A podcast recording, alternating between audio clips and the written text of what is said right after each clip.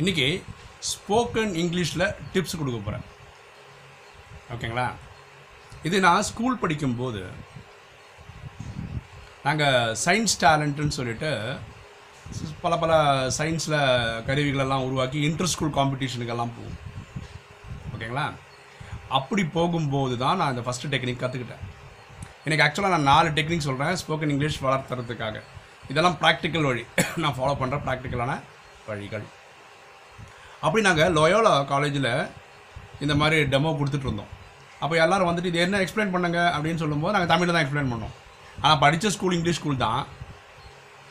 என் என் class ஒரு இருபத்தேழு இருபத்தெட்டு பசங்க படித்தாங்கன்னா அதில் ஒரு ரெண்டு மூணு பேர் தமிழ் பாக்கி எல்லாம் மலையாளிஸ் தான்.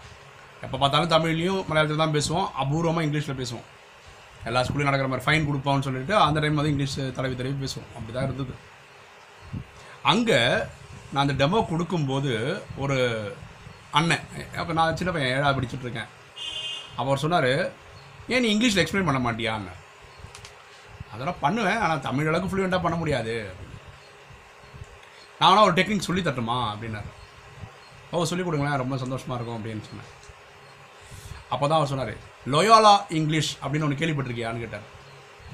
நம்ம ஷேக்ஸ்பியர் இங்கிலீஷ் கேள்விப்பட்டிருக்கோம் அதனால் நான் லோயாலா இங்கிலீஷ். நான் சொன்னேன் லோயலா காலேஜில் பசங்க பேசுகிறேன் இங்கிலீஷ் லோயலா இங்கிலீஷா? அப்படின்னு கேட்டேன். இல்லை இல்லை சூப்பரான ஒரு ஐடியா கற்றுக் கொடுத்தாரு. நமக்கு ஏன் தெரியுமா? இங்கிலீஷு பேசுகிறதுக்கே பிரச்சனை. தமிழ் மாதிரி ஃப்ளூயண்ட்டாக வராது.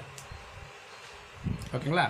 அப்போ தமிழ் வார்த்தைகள் வர மாதிரி இங்கிலீஷ் வார்த்தைகள் வரும்போது அந்த பிரெயின்லேருந்து எடுக்கணும்னு நினச்சாலும் அந்த வார்த்தைகள் கிடைக்காது தெரியாது வராது பேச முடியாது. அப்போ அங்கங்கே நிற்கிறதுனால நமக்கு கொஞ்சம் அவமானமாக இருக்கும் எல்லாருக்கும் முன்னாடி பேசுகிறதுக்கு உண்மை தானே அப்போ அவர் சொல்லி கொடுத்த ஐடியா இதுதான். நீ வந்து இங்கிலீஷில் பேசுகிற வரைக்கும் பேசு. எப்போ ஒரு அந்த வார்த்தை கிடைக்கலையோ உடனே அதை தமிழில் போட்டுரு. திருப்பி இங்கிலீஷுக்கு வா. திருப்பி தமிழுக்கு போய்க்கோ. அப்படி பேசு. ஒரு சென்டென்ஸில் ஒரு பத்து வேர்டு இருக்குன்னு வச்சுக்கோங்களேன்.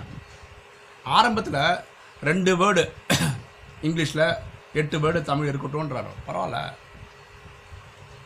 போக போக என்ன பண்ணுன்னா அந்த ரெண்டை நாலாக்கு நாலு ஆறாக்கு அஞ்சு அஞ்சாக்கு ஆறு நாலாக்கு எட்டு ரெண்டாக்கு அப்படி ஆக்கி கடைசியாக ஒரு காலத்தில் வெறும் இங்கிலீஷ்லேயே பேசுகிற மாதிரி ஒரு பேச்சு வந்துடும் ஏன்னா நமக்கு ஒரு தைரியம் வரும். ஒரு வாட்டி பேச ஆரம்பிக்கும் போது நான் நிறுத்தாமல் பேசிகிட்டு இருக்கேன்ல. இப்போ நான் என் வீடியோ கூட பாருங்களேன். நான் வந்து பக்கா தமிழ்லாம் கிடையாது. மதர் டங் மலையாளம் தான். எங்கெல்லாம் எனக்கு தமிழ் வார்த்தை தெரியாது இங்கிலீஷ் வார்த்தை போட்டுட்டு போயிட்டே இருக்கேன் நான். அப்ப கேட்குறவங்களுக்கு இங்கிலீஷ் தெரியுன்றதுனால இது புரியுது. அவ்வளோதான் இல்லைன்னா கஷ்டம். புரியாது.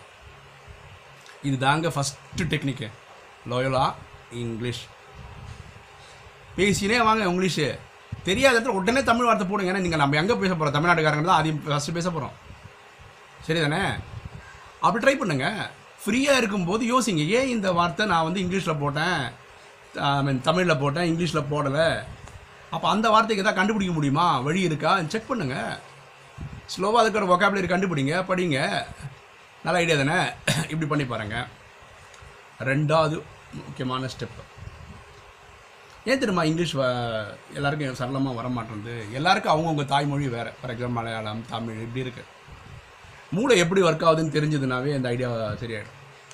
இப்போ பாருங்களா ஒருத்தர் அங்கேருந்து இங்கே வாங்கன்னு சொன்னால் சார் ப்ளீஸ் கம்மியர் அப்படின்னு அதை சொல்லணும்.